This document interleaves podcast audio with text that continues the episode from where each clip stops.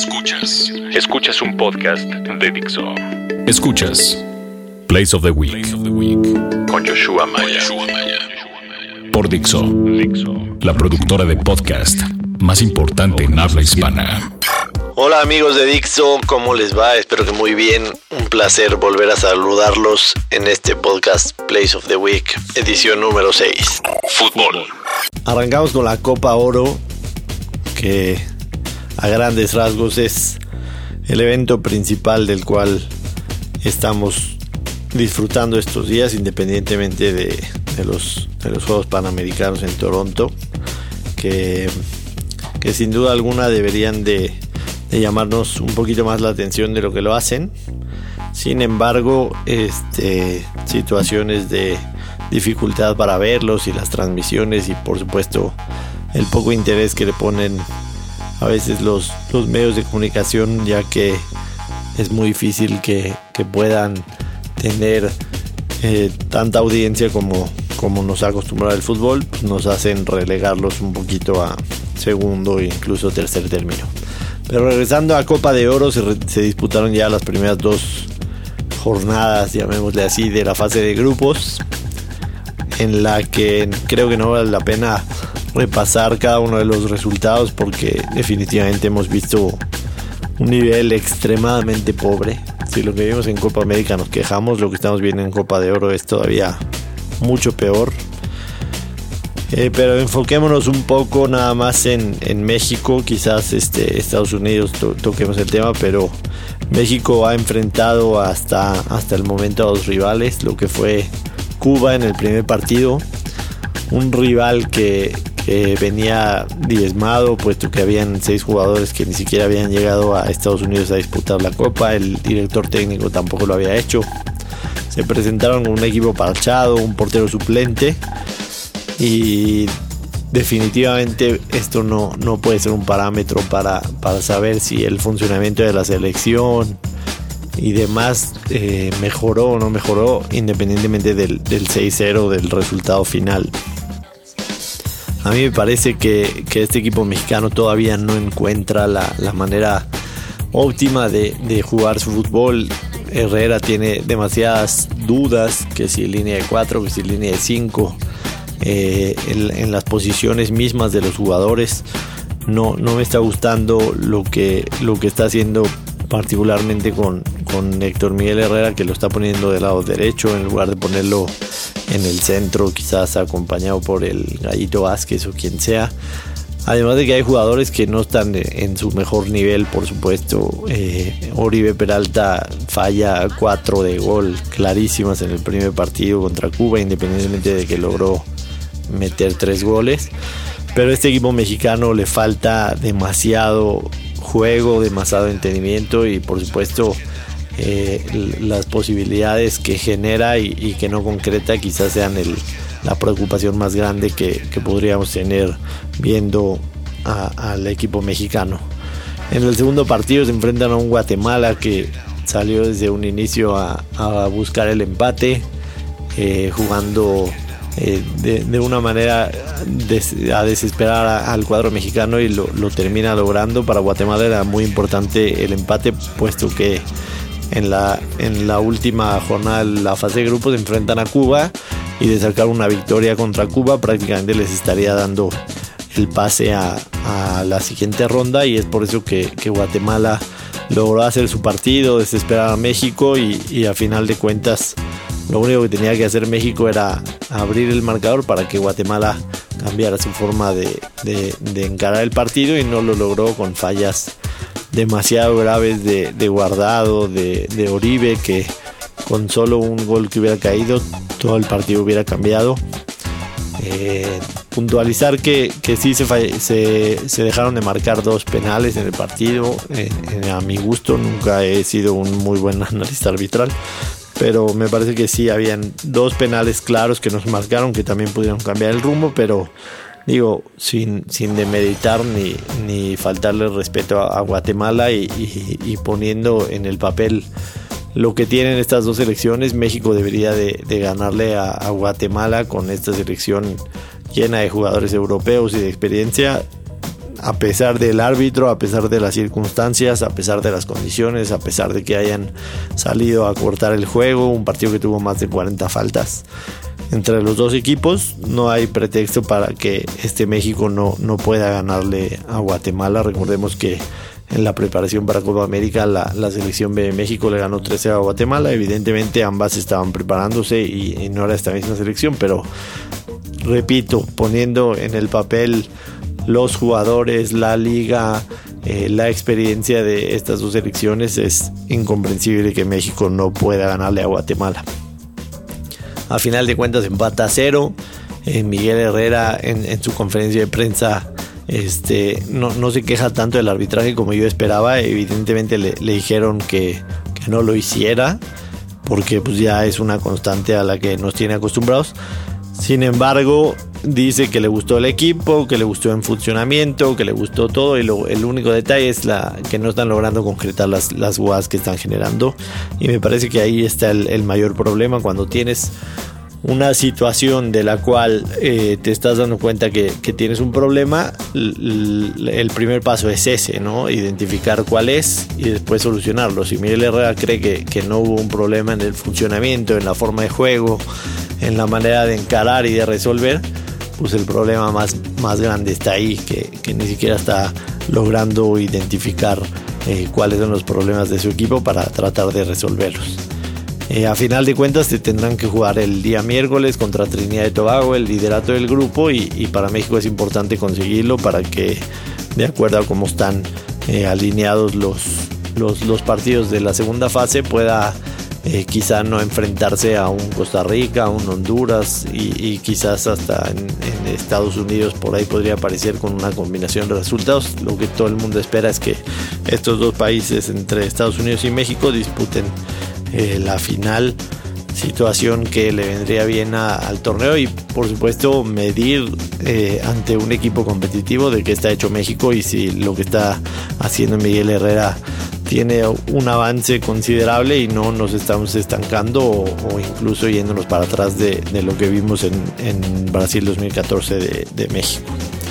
Eh, en lo que respecta a Estados Unidos, eh, sin duda alguna ha dejado que desear. Le ganó a un Honduras que, que, que le jugó bastante bien, que le hizo partido, que incluso mereció quizás el empate. Le ganó dos uno, eh, pidiendo prácticamente el tiempo, siendo dominados una gran parte del juego al inicio y también al final por, por un Honduras que, que se vio bien en ese partido. Sin embargo, se quedó corto con, con el resultado, y después Un, un muy sencillo uno cero a, a Haití, que por supuesto deja mucho que desear la actuación hasta ahora también de los, de los locales en, en esta Copa Oro de Estados Unidos, que esperábamos mucho más de ellos, más como venían jugando en los partidos previos eh, amistosos, Alemania, Holanda y, y, y demás eh, juegos que, que la selección estadounidense había mostrado muy buenas cosas.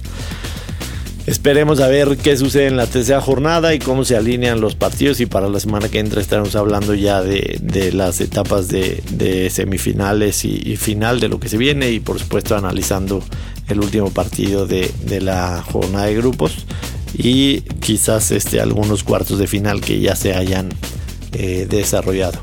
La verdad, de, en el punto particular me parece que, que México necesita hacer mucho más de lo que está haciendo si quieren eh, empezar a, además de obtener resultados, por supuesto, empezar a trabajar con mucha más calma, cosa que, que el resultado contra, contra Guatemala no les está dando ahorita, y las cosas sí se están poniendo eh, bastante complicadas para México.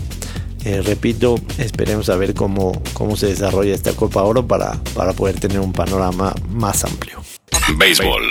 Nos pasamos un poquito a hablar de béisbol, la Major League Baseball, que finalmente llegó a la pausa del Juego de las Estrellas, como lo veníamos platicando en los podcasts anteriores. Un Juego de Estrellas que se celebrará en Cincinnati esta semana y que este, por supuesto alberga el, el Home Run Derby, un, un, este, un evento que, que para algunos pues ya se nos hace un poquito de sinsabor. Eh, por más que, que la liga trata de encontrar eh, nuevos eh, tipos de y, y por supuesto diferentes maneras de disputar este juego, pero que el Home Run Derby en lo particular eh, le hace falta ya alguna otra idea para que sea eh, tan llamativo como lo era antes. Y el, el día martes se jugará el Juego de Estrellas, ese sí un partido que, que me parece al pasar de los, de los recientes años ha tomado más relevancia, puesto que se juega eh, una, eh, la localía de, de, la serie, de la Liga Americana, o del equipo que llega a la Serie Mundial de la Liga Americana o la Liga Nacional, se define en este partido. Eh, me parece que los rosters tienen jugadores brillantes, muchos, muchos jóvenes que están Eh, saliendo este, este año y los años pasados en la M L B, y, y me parece que ese sí tendría que ser un partido demasiado atractivo. Repasando los standings en esta pausa de mitad de temporada, aunque no son la mitad de los juegos exactamente, estamos hablando de que prácticamente algunos equipos ya han jugado eh, noventa partidos, a lo que tendrían que estar restando alrededor de, de unos setenta y, setenta y pico de partidos. La verdad es que varía entre cada uno de los equipos, pero repasando el standing en la Liga Nacional, Washington se mantiene, aunque los Mets se han acercado a dos juegos de, de ellos, teniendo una racha los Mets de cuatro partidos al hilo, eh, y resaltar que los Mets tienen la mejor marca de todas las grandes ligas en casa, con treinta y dos ganados y catorce perdidos. El problema es que cuando salen de visita les cuesta mucho ganar. Atlanta se ha rezagado demasiado a siete juegos en la central.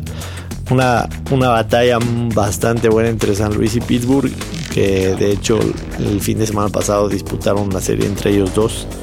Eh, partidos bastante interesantes y muy intensos. Pittsburgh eh, ganó tres de cuatro y están solamente a dos y medio juegos. Ambos ya tienen más de cincuenta victorias. San Luis con el mejor récord de todas las grandes ligas, con cincuenta y seis ganados y treinta y tres perdidos. Incluso Chicago, con marca de cuarenta y siete cuarenta, está a ocho, pero están metidos ahí en, en lo que vendría siendo una posición de comodín. En el oeste de la Nacional, los Dodgers se mantienen al frente con cincuenta y uno ganados, treinta y nueve perdidos. Y eh, San Francisco se ha venido un poquito para abajo a cuatro juegos y medio. En lo que respecta a la Liga Americana, los Yankees han eh, agarrado un poquito de ventaja en su división, tres juegos y medio sobre Tampa Bay. Baltimore se atoró con una racha de dos ganados en los últimos diez partidos y está a cuatro juegos de los Yankees, con marca de quinientos. Toronto abajo de quinientos, y Boston, aunque ha mejorado en el standing, también sigue bastante lejos.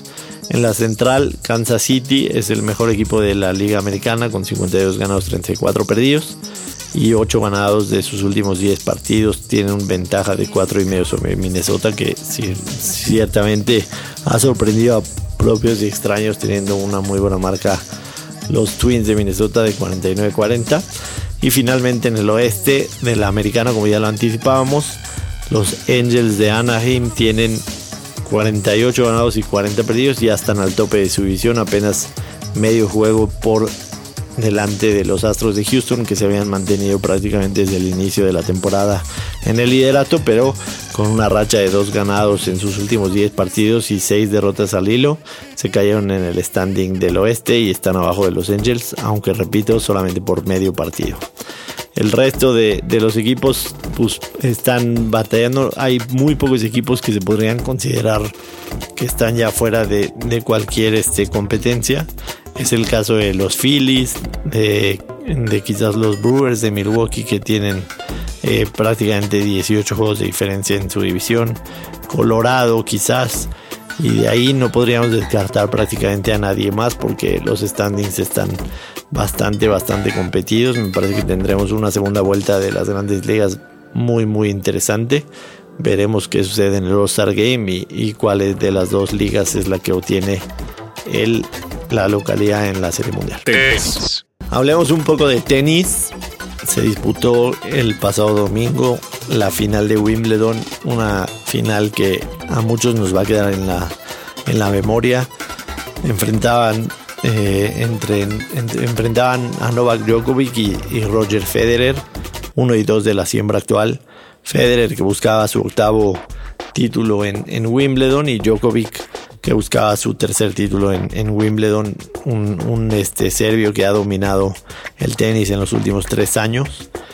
Y el primer set eh, estuvo bastante interesante. Roger Federer fue el primero en, en romper el saque del, del serbio. Se fue adelante cuatro dos, pero inmediatamente Djokovic le rompe el saque a Federer. Se van a tie break eh, con el partido seis seis.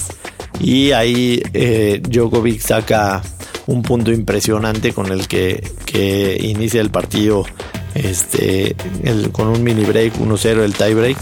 Y este, de ahí en adelante Federer prácticamente no, no pudo hacer nada. El primer set lo gana Djokovic siete seis. El segundo set Federer tenía eh, triple set point en el tie break también. Un, un set que no, no hubo break para ninguno de los dos lados. Eh, salva en total en, en todo el tiebreak siete set points Roger Federer para ganar el segundo set. eh, Djokovic eh, hizo una rabieta impresionante después de perder ese set, pensaba que se le iba el campeonato de las manos, pero después en el tercero y en el cuarto set Djokovic logra romperle a Federer un, un saque en el cuarto set, eh, iniciando prácticamente en el quinto juego, y de ahí en adelante el serbio no vio para atrás. Federer jugó bien sin duda alguna, principalmente los, los primeros dos sets, pero no estuvo ni tan efectivo con su saque como lo venía haciendo en todo el torneo. Eh, recuerdo que contra Murray en uno de los sets tuvo ochenta y cinco por ciento de efectividad en su primer saque, y con Djokovic estaba entre el sesenta y cinco y el setenta, y me parece que fue una de las claves. Y por supuesto treinta y cinco errores no forzados de, de Federer son la, la estadística que podríamos decir que que termina matándolo en esa búsqueda de, de su octavo Wimbledon, que a muchos nos hubiera gustado este, ver eh, que, que lo lograra. Eh, sin embargo, hay que, que aceptar que, que la edad y por supuesto el tenis que está jugando Novak Djokovic lo tiene este, muy arriba, y, y difícilmente podríamos ver que, que alguien le quite ahorita el número uno del mundo. A final de cuentas, este... Federer me parece que tiene una muy buena actuación, pero difícilmente lo vemos ganar otro Grand Slam por, por su edad, aunque insisto, deberá y, y seguirá manteniéndose competitivo a nivel de, de los primeros lugares, pero le cuesta muchísimo trabajo estas, estos torneos largos que, que se juegan durante dos semanas, y por supuesto que son a tres de cinco para... para ganar los partidos, ¿no? Veremos qué sucede en el U S Open, que es el que queda, que Federer también tiene una muy buena racha de por vida ahí, pero en, en cancha dura le, le va a costar más trabajo que, que lo que vimos en pasto en Wimbledon. Más, más básquetbol. En N B A, solamente por, por citarlo de manera rapidísima, la semana pasada se suscitó una, una disputa ahí por, por DeAndre Jordan. Habíamos dicho ya que había firmado con los Dallas Mavericks, pero a final de cuentas los Clippers se reúnen con él en esos nueve días que había de espacio entre la, el poder hablar con los agentes libres y, y firmar con ellos.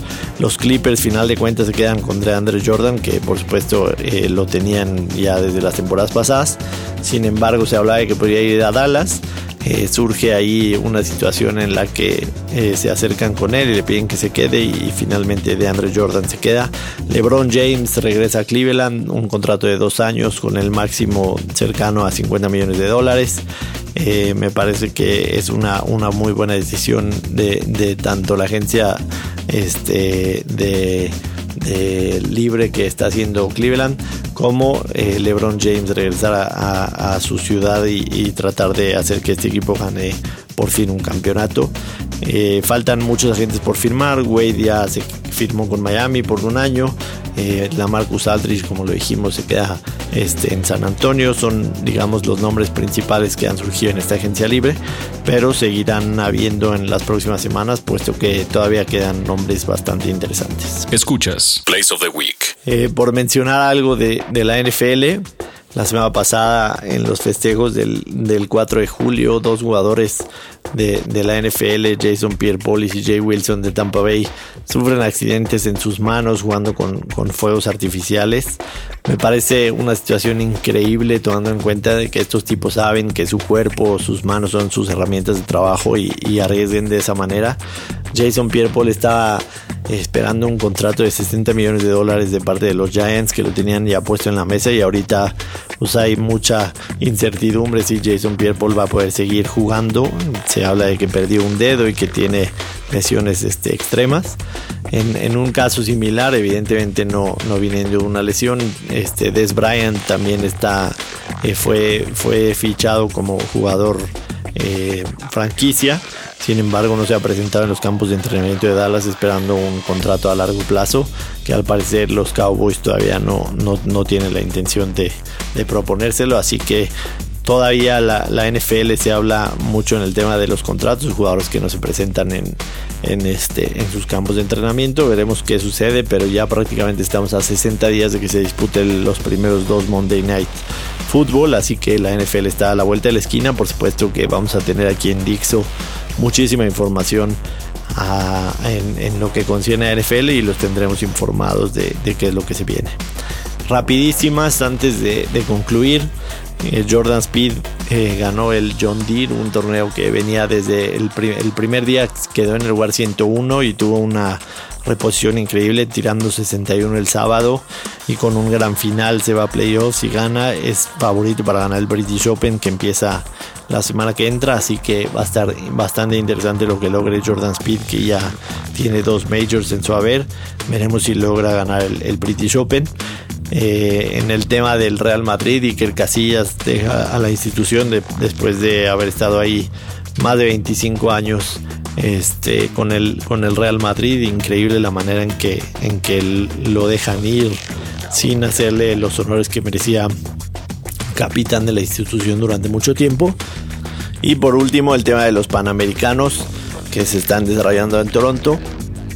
La delegación mexicana me parece que ha tenido buenos resultados, quizá algunos esperados, como son las medallas de oro en clavados, pero esa medalla en, en triatlón sin duda alguna es una muy buena noticia para la delegación mexicana, que la verdad no soy un experto en el tema, pero por lo que vemos hasta ahorita, México se ha mantenido prácticamente en el top cinco del medallero después de cuatro días de actividades, así que me parece que es una buena actuación hasta el momento de la delegación mexicana. Ya la próxima semana tendremos una claridad un poquito mayor de cómo va el medallero, y por supuesto vendrán las competencias en las que México tiene tanto buen nivel como las de pista y campo mayormente, en las que México sin duda alguna se verá afectado por no tener grandes exponentes y caerá en el medallero. En fin, esto es todo lo que tenemos el día de hoy en este podcast número seis.